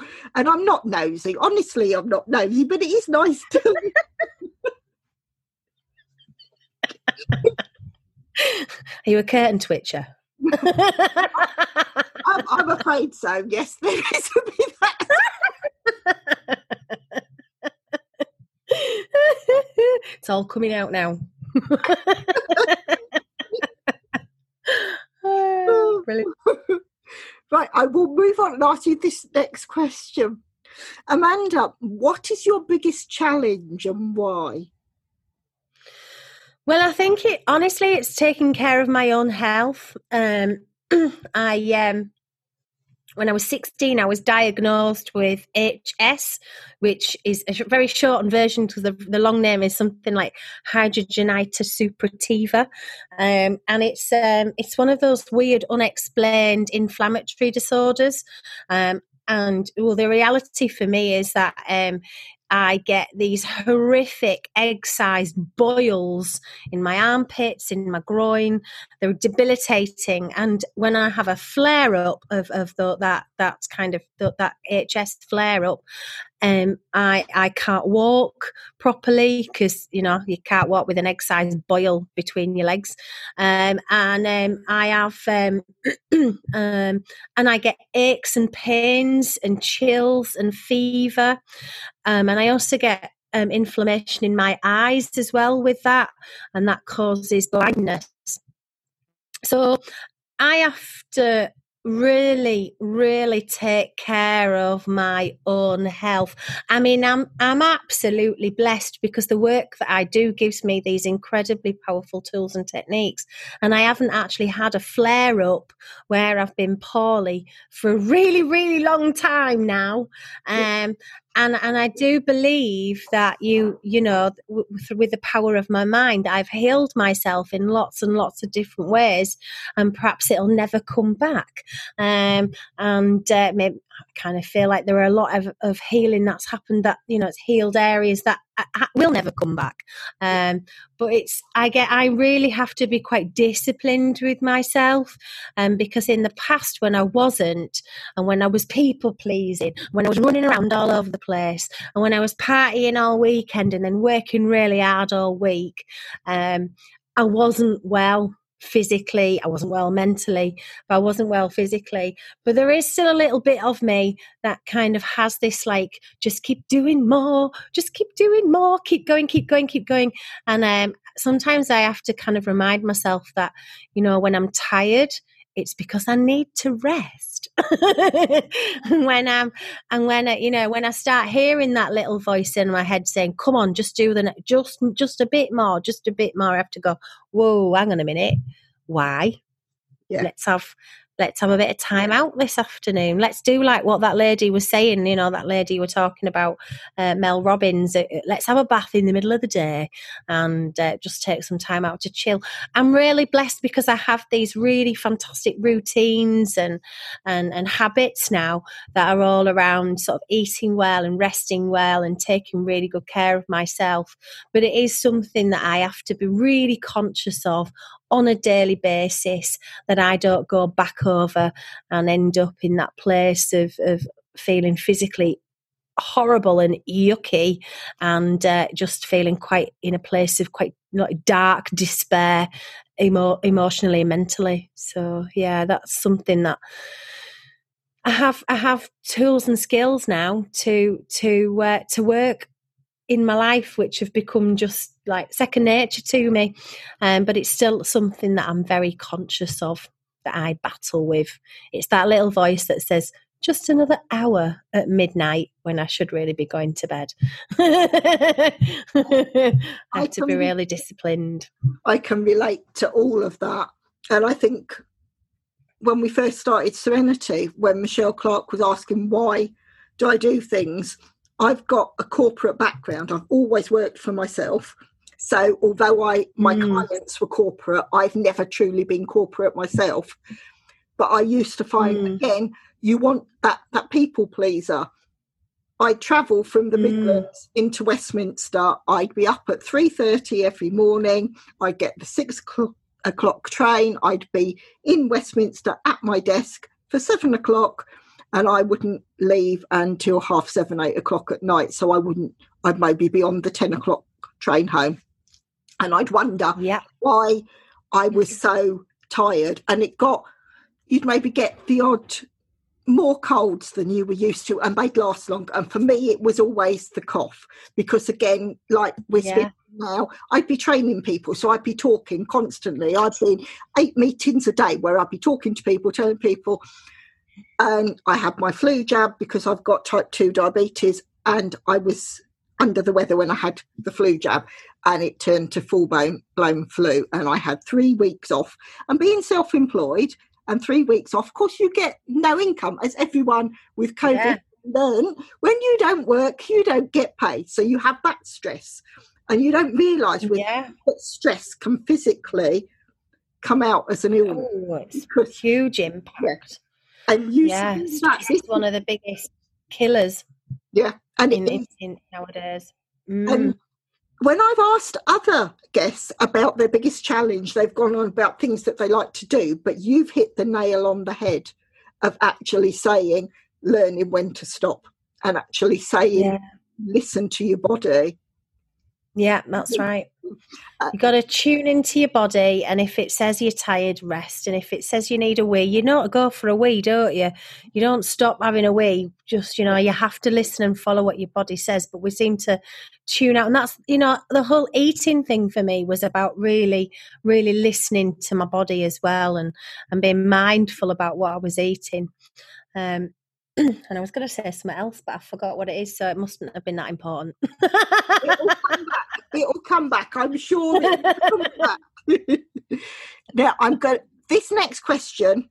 So many people have told me that it's very egotistical. Now I didn't think of it as being egotistical, but we'll see. Amanda, how do you want to be remembered? Oh, I just want people to remember that I was fun to be with. That's why I want people to, you know, my family when when somebody dies we usually have a bit of a wake and it's usually a party. And uh, there's, there's usually quite a lot of of, of, of, of drink occurring drinking drunking drinking and drunkenness. Um, but one one of the things that i remember when my nana died um, we all just sat round and shared stories of her. And the thing that really came over when we all remembered her was was just how kind she was and just how she had a she was a very strong christian. And she used to work in, down in near liverpool on the wirral.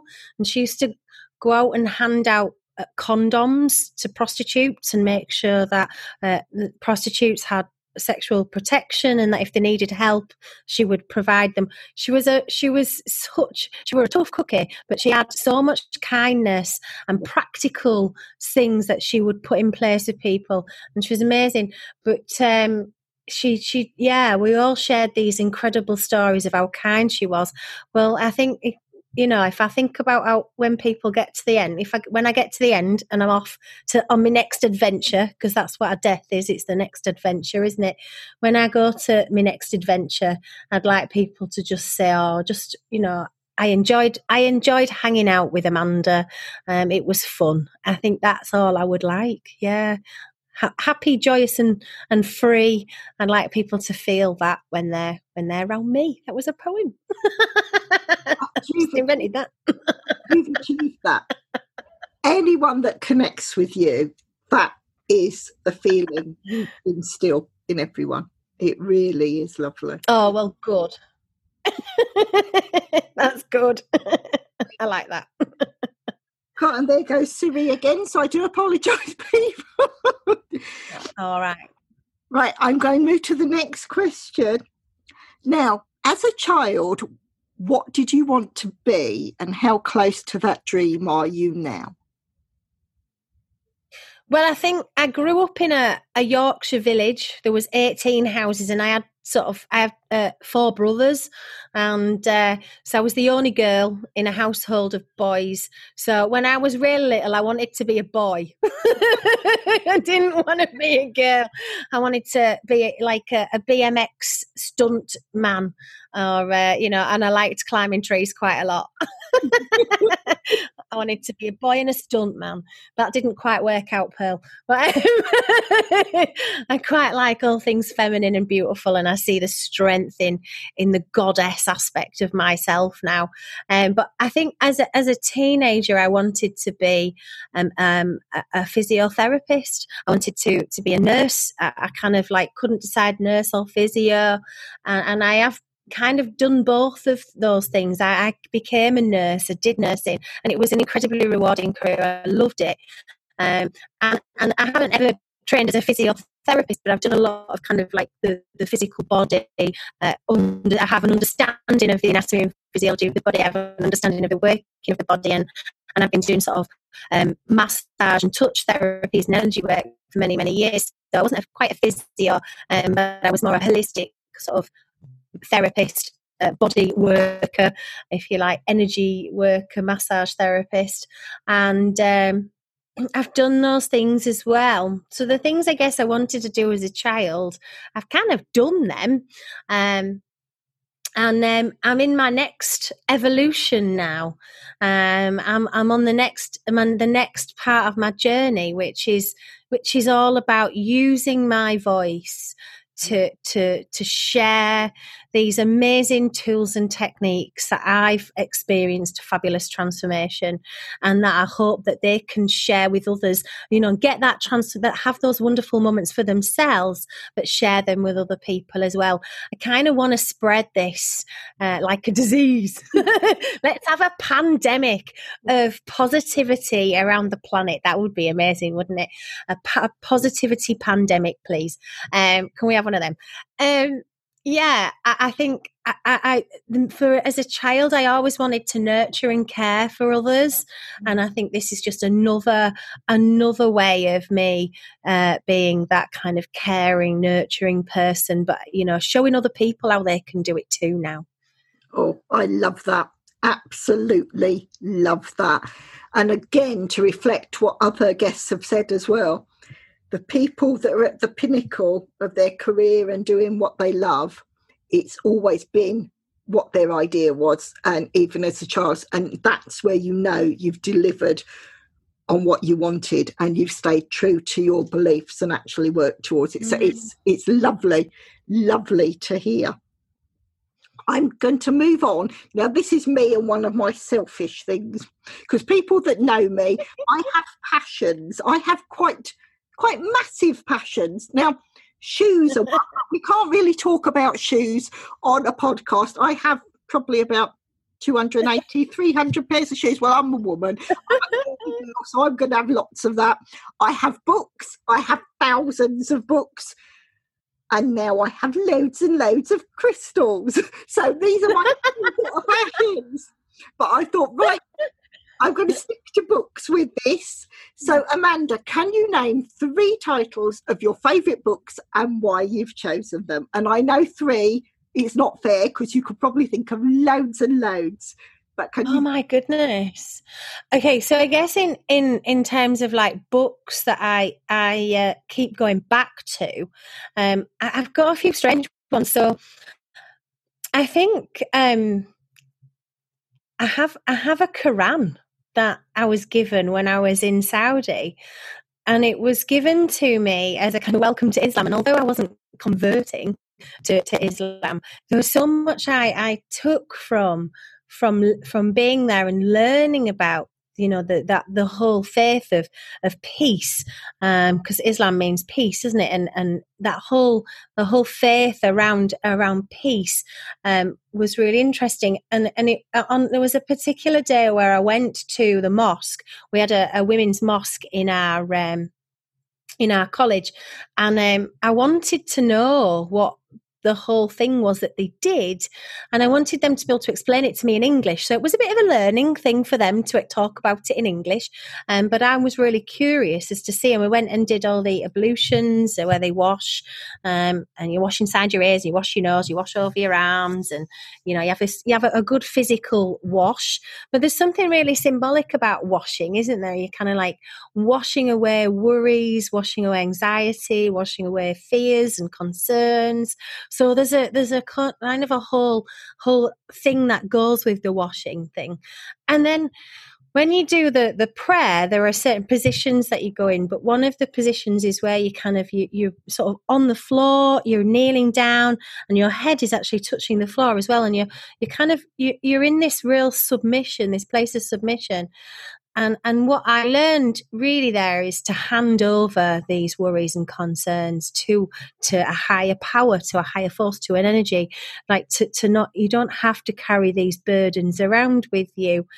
And and and so, you know, if I'm if I'm usually, you know, it's usually a spiritual breakfast moment. I'll maybe think, oh, I'll have a little look at my Quran today, and I'll have um, a, a time of contemplation before I open it. And sometimes I just open it to a random page, and it usually really, it usually really speaks to me. Um, and I usually find um, it's really, really, you know, something that's just for me on that day. So it might be a slightly unusual choice of book, but it's the one that I always go back to. Um, my second favourite book has to be Harry Potter. All of them. I'm such a Harry Potter I love Harry Potter. I love the books. I love the stories. I love the symbols behind the, the stories. I, I, have I have Stephen Fry on audiobook. I do love to listen to him. If you know, if I've had a bit of a tough day, Stephen Fry reading Harry Potter is my go-to. Um, I love Harry Potter. Any of the Harry Potter books. I'm not sure these are the sort of books that you wanted me to tell you about. Um, and I guess um, a book that I've read most recently was called Wild Power. Um, and I can't pronounce the name of the author, so I'm going to avoid saying that. But it's a, a book by, called Wild Power, and it's all about harnessing the energy of your, of your of your cycles.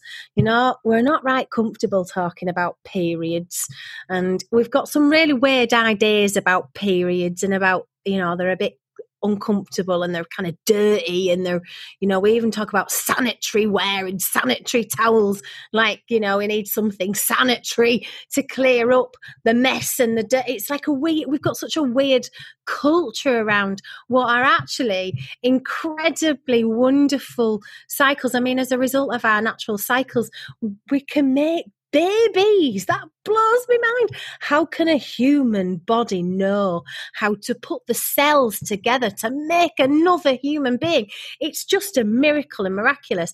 And I think we're kind of, certainly for me, I became a bit disconnected from my own body and my own cycles. And I didn't really like my periods when I was a teenager. I hated them because I wanted to be a boy and a BMX stuntman. Um, um, you know, I, I think we, we've become quite we've become quite disconnected from our natural cycles and our rhythms, um, and many of us take contraception and, and and other things that kind of like disrupt the natural flow. And I'm not saying there's anything wrong with that, but for me personally, because I had this really odd relationship with my that aspect of me. Um, it's a book that I found to be really, really helpful. It's helped me to understand how my energy works, mm. um, in in in correspondence with my body's cycles and the moon as well for me. And it's it's helped me to really understand at which points in the month have I got loads of energy? At which points in the month am I really focused? And at which points in the month do I need to just have some days off? And it means that I can be more effective in how I'm working because I understand um, my my cycles. And I, I can't remember the, how to pronounce the name or say the name of the person who wrote it but it's called Wild Power. And I'm sure if you googled it, you'd find it. But there you go. Absolutely. really, really weird combination there, but it it's perfect. It's perfect. Now, um, I grew up with my dad in the oil business, so he travelled all round and he did the Saudi stint, and he came back and they'd given him a Quran. So when you said that, the amount of memories you brought back for me mm-hmm. and i'm getting goosebumps yeah that. so it, that is so special harry potter mm-hmm. is one of the most mentioned books of all of my guests and what i love with that oh really we've had so many generations that stopped reading and harry potter brought yeah. the love of reading back to children, adults, everyone. It's it's ageless. But if it's brought that that people want to pick up a book and immerse themselves and learn and grow, that is wonderful. And that is what J.K. Rowling and Harry Potter did, is it actually brought the love of reading back. So the fact that so many of my guests are mentioning Harry Potter, I think is wonderful. I know is something my daughter is passionate about, and we used to order all the books from Amazon. That's when it used to be that they get it, you get it the day it was published, and if it was cheaper elsewhere, I always used to get money back on Amazon as well. So with that, and the things we got that we got it in hardback and in paperback, so you've got lots of different things. And again, watching the films, my daughter will have she she set time aside and she will just binge watch on the films on certain times and it is it's just wonderful. Fabulous. It is. And when you talk i love i love a harry potter binge watch. Definitely. And when you say about wild power and the cycles the amount of people mm. synchronicity the amount of people that have been talking about that where you actually understand like when you said about the moon cycles and getting that i can remember before I had children and everything, I would I worked in the pub trade and I go up and out down the country and wherever I worked, the other women I worked with, our cycles would sync. It was always me that my cycle would change to fit in with everyone else. but people don't realise how things like it's linked to the tides and it's so many different ways. And if you mm. to understand those cycles, like you say, when are you most creative? And when do you know mm. and learn to stop and step back?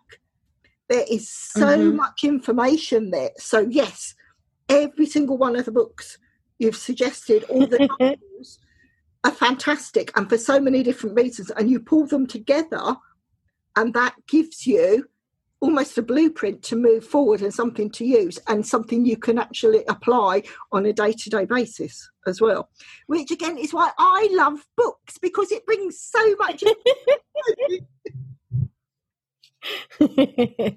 yeah i've got i have got so many books it's ridiculous but i was interviewing a lady a while ago who was telling me that when she got first on her spiritual path she read everything she could get her hands on but by the end of it she was propping her bed up on these stacks of books. And i remember laughing and thinking i can relate to that and, now where you've got audible you've got the audio books and you've got yeah. the ebooks, quite often I have my titles in all three ways because it mm. depends where you're traveling quite often like when you I, I used to mm. commute a lot for work having a kindle or having it on your tablet to actually read you can have a whole library there whereas the one book and then this is this is where i was so sad i went through a bit where I I wouldn't read properly because I wouldn't I didn't want to break the spine of the book. So if I had a book, I'd, I'd open it slightly so that it looked like it had never been read because it seemed not that you mustn't break. Oh no, I I'm a full on book destroyer. I read books in the bath. They get slightly steamy and soggy. I fold the corners down, like you know. I, and and after I've read it, if I've if I've really enjoyed it and I feel it's going to benefit someone, I'll pan, I'll pass it on to yes. someone else. But you know, you'll never get a book from me that looks pristine. I mean that that was until I went to university and I studied English at university. So all of my books would be turned down, and I had my little um, the bits, the, the bookmarks and everything, or it got to the stage, if I didn't have time to read the book, I was great for the contents or the index at the back. And if we had to answer a set essay, I'd look at where and find it in the, in the book and say, right, that's my quote. It got me through and I learned so yeah. much. But it is, for a while, I couldn't tell you what books I love because I'd had it drummed into me. I had to study them. I didn't know what I loved. Whereas ah. now I read fiction, I read non-fiction. I think because we all strive to be at the top of our tree, we're always researching. So I'm always reading around my business and what I want to do. But it's a passion. It's a yeah. Passion, and I love it. I'm now going to move on and ask you, who would you say are your key influencers and why?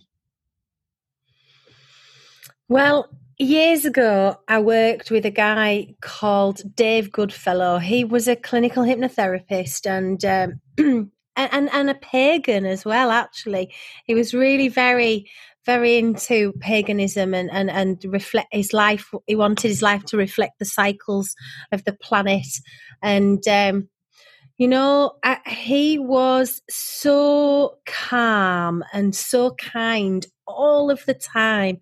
He was a real inspiration for me to to to become a hypnotherapist. You know, he was the one that planted that seed, and uh, you know, I, I, know he's, he's, died now. He's um, he had cancer and, and died, which was really really sad. Took taken too soon, but I, I quite often chat with him in in you know when I'm doing things, um, and, I, and I'm always really grateful um, for for the influence that he had and just the way that he lived was so such a positive way. I, I sort of emulated a, a, lot of what he did, and and I do things the way that he did them because you know um, he was always this incredibly wise person. And I sometimes ask myself, what would Dave do?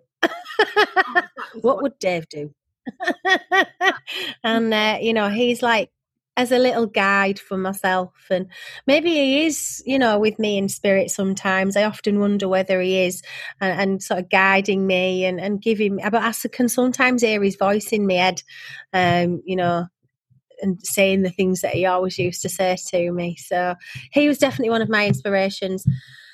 Whew, who else has inspired me? So many people, so many people. When I was a teenager, it was Margot Fonteyn who inspired me. um, I, I, always thought she was just so incredible to have survived through wartime living in Paris and, and continue to do the thing that she loved, which was ballet and dance.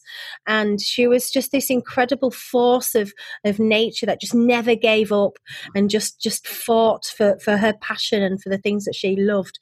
So I, I guess she was one of my um, um, really uh, inspiring people as a child. But I don't know who's my Eric Eric you know Erickson maybe some of the um, hypnotherapists are pretty inspiring the way that they work.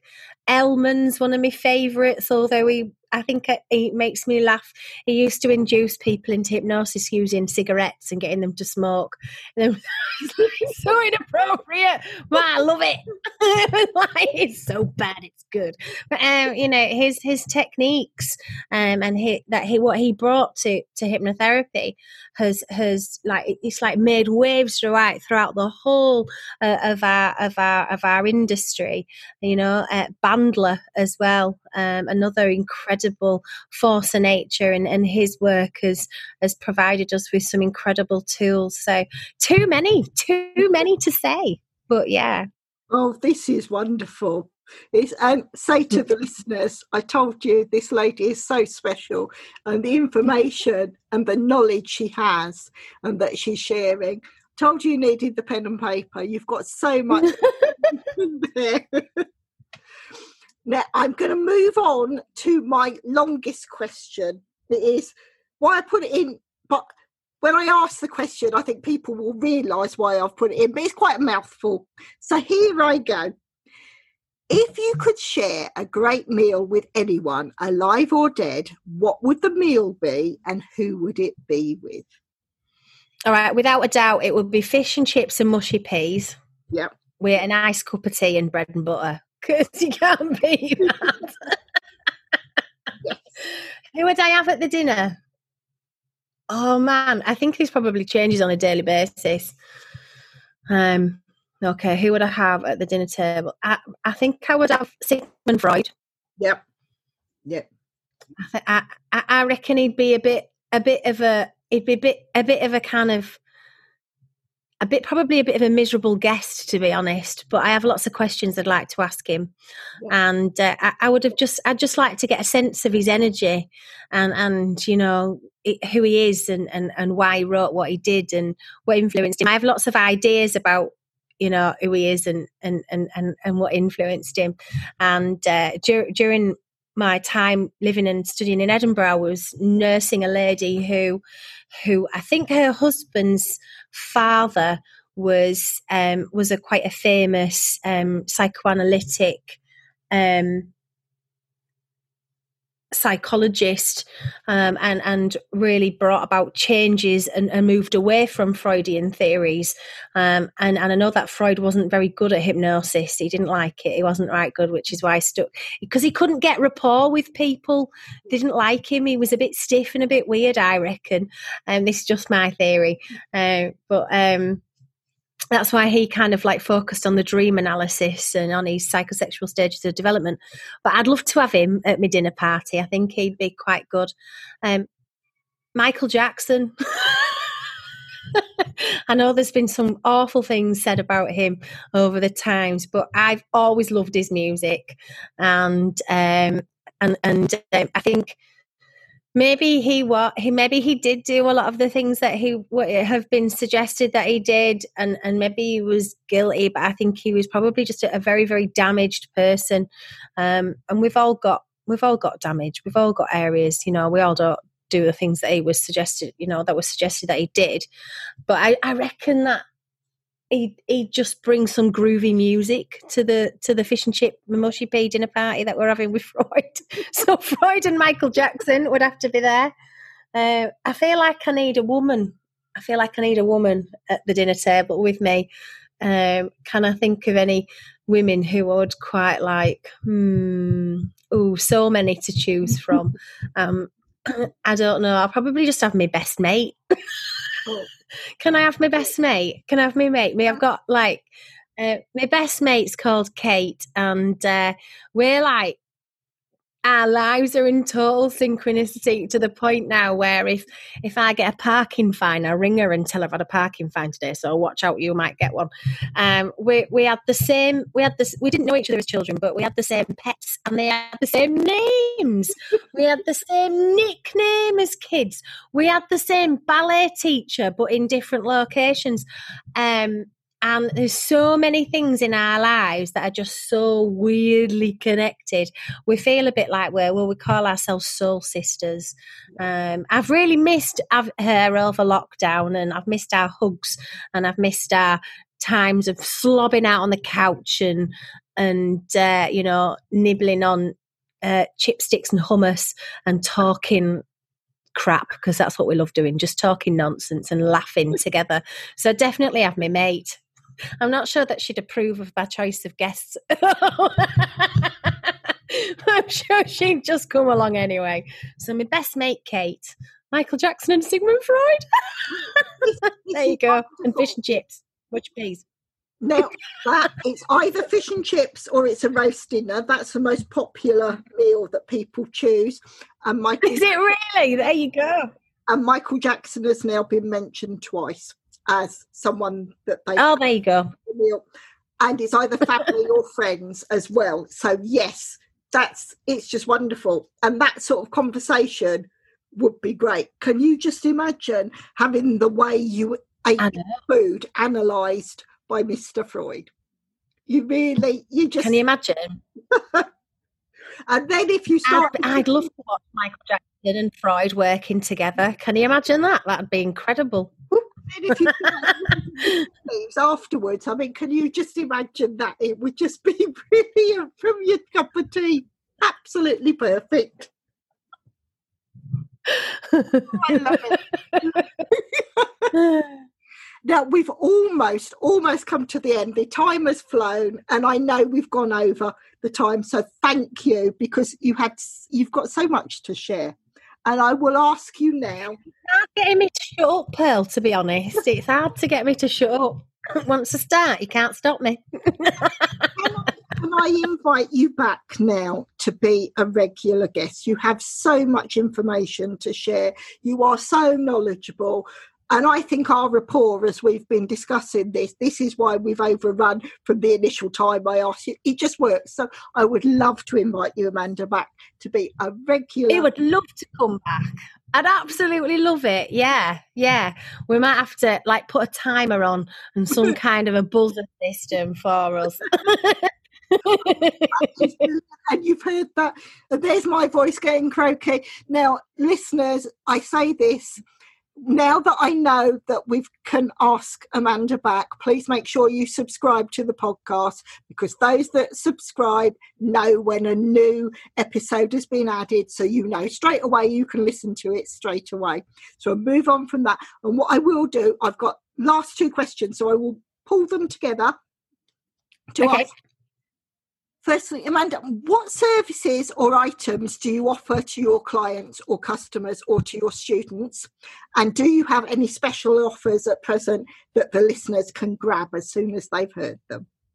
Yes, I do. Okay, well, obviously, I work as a hypnotherapist, so I'm currently working online. Um, I work with lots of different, in lots of different areas, uh, modalities, um, and in ways that I can help you on a one-to-one basis. If you want to, if you're going through something in your life and you just want to talk it over, um, and and I offer a free consultation because I think it's really important for you to have the opportunity to meet me and decide if you want to work with me, and I want to know if I can really help you as well. So I offer a, a free consultation, and uh, you can you can you can book in for that free consultation via my website, which is just amandajoy.co.uk, um, and then. Um, um, so that's more of a, a on a, on a kind of how do how I work one to one with people, but um, at the moment what's my my real passion is is my is my foundation and diploma in clinical hypnotherapy. So you know like when you do when you commit to do a diploma in, commit, in clinical hypnotherapy you know there's 140 hours of classroom time so you need to commit to that but then there's about another 350 to 400 hours of self study time that you need to commit to as well and then there's a financial commitment. So it's quite a lot for you to consider when you're in that should I, shouldn't I, should I train, shouldn't I train? Maybe it's something that is completely new to you and you've never thought about it and you're like, ooh, I might quite like to work in that area. or maybe you've been wanting to do it for years, but you've just never done it. Or maybe you're already working as a therapist, and because of the current climate, you know, we've had, you've had to change the way that you look at your working, or you're looking to upskill. But it's it's a big commitment. It's a big step. So at the Northern College of Clinical Hypnotherapy, we offer a foundation training weekend. And on that foundation training weekend, you get a little bit of history of hypnosis, a little bit of background. I like to respect lineage and, and, and tell people about, you know, where it all started and, and how it came to be where it is now, because it's a really interesting journey that the practice of hypnosis has been on. and some of these tools and techniques have developed over these times, and I think it's good to know where they came from.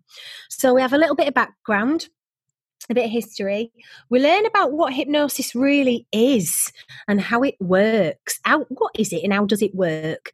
And then um, on that first weekend, um, you you learn how to very safely and effectively guide someone into a hypnotic trance, how to deepen that trance so they're in this blissful but perfect healing space for therapy. And then we also guide you and give you the tools to help you to build confidence. You know, a lack of confidence is something that is like a bit of a pandemic, isn't it? We all want to look a certain way, be a certain way, and and sometimes life demands that we have to have, you know, the perfect bum and the right boobs, or be a certain way, or act a certain way. And actually, you know, you don't but you need to have the confidence to be you. And that's an incredibly powerful tool that we can share with our clients. But it's also really good for anyone who's about to set off on a new journey and do something completely different. So we also teach self hypnosis and we give you the tools to build your own confidence as well. And then it really does, it's like fueling up your rocket. And if then you want to make the commitment and go on and do the diploma well, then you can choose. And if if you've dipped your toe in the water and you think, you know what, it's not for me. Well, you've not had a massive commitment of time and money and all of those other things that I was talking about. You just get to have a little sample and if you're a meditation teacher and you're looking to kind of do a bit of continuing professional development, or if you're a therapist and you're looking to do a bit of continuing professional development, and it's just a kind of you want to have more of an interest, this course is also for you. So it's 14 hours of, of continuing professional development, um, training, and a foundation in clinical hypnosis. And this is the best bit you get to become as a result of uh, doing that foundation, you get to join the Complementary Medical Association. Now, I don't know if you've heard of them, but um, I had uh, Jane Jayney Goddard on um, the Wednesday Wellbeing Show a couple of weeks ago, and I think she's on this week as well, actually. And she um, is is the, one of the directors of this incredibly progressive um, uh, organization, and um, they are really sit alongside Western medicine in terms of research and in terms of how, how we are you know our, our industry is very progressive. It's changed it's transformed and there's a lot of information out there. So they work work doing research they're very progressive and under their umbrella they have a whole different range of therapists. It's not just hypnotherapy. So you get to become a member of them, and they've got loads of free training and all sorts of stuff as well on offer. They're amazing. Um, and then you can get insurance to practice. So it means that as you are learning and doing this diploma course, as you are developing your skills, you practice obviously in the class and with your colleagues first, but then you can go out and actually start working with people and you you've got a, you know an accrediting body that's supporting you and you've got insurance in place just in case you need it. Um not that you would but it's there anyway. And it just means that you, you you safe and effectively can get out and start working with people and using these tools. And many of my students actually pay for their course fees um, just because they're able to actually start their businesses before they've even graduated. So the foundation course is a great way to begin. And um, our next sort of um, intake of students is September and October, and the foundation training weekend is just a hundred pounds. So it's not a huge investment for you to dip your toe in the water and see if it is for you, um, and uh, see if it's it's it's a career that you want to have. Uh, you know, pursue. See if it's for you. Come and dip your toe in the water without a big kind of scary financial investment. So I guess that's a, a really good offer that I can tell you about. Brilliant. And your passion comes through. And I think that's one of the things that any of the listeners, I told you, this lady is so, so special and is everything you've shared and your knowledge and expertise.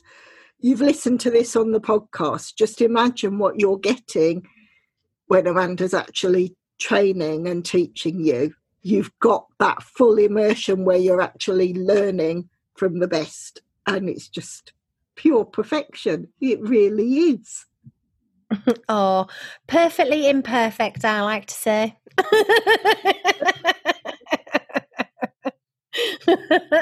but thank you, Pearl. That's lovely. That's so lovely to hear that. Thank you so much. And what I say to the audience, to the listeners, as always, all the links to everything that Amanda does will be put in the description so you can go through to her website to follow her on Facebook so you know you've got all the information. I'll let you know when her shows are on so you know exactly to schedule into your calendar and listen to those. And it just leaves me to say a massive, massive thank you. She says with a very croaky voice. But thank you for being my guest. I can't thank you enough. I have loved this interview. You are such a very, very special lady, and it's been a pleasure sharing with everything that you've taught us, that you've explained to us, and just learning of your journey. It's just been wonderful. Oh, thank you, Pearl. Um, I, I absolutely love your show, and I'm I'm I'm already excited and looking forward to coming back on again. So thank you so much for having me on. It's great. It, it's not difficult for me to talk about the things that I love and I'm passionate about. It's uh, you know when you when you see on a daily basis incredible transformations, it's such a joy. It really is. Um, you know, I was called Amanda Joy clearly for a reason. so thank you for having me on. Thank you for having me on your podcast. thank you. Thank you. Thank you for listening to the Pearls of Wisdom podcast. We hope you have enjoyed the content shared. Please share with others who would like to enjoy these interviews and discussions. If you would like to support the podcast, please follow the link in the episode description. If you want to be a guest on the show, reach out and let's discuss next steps. Until the next time, enjoy your listening.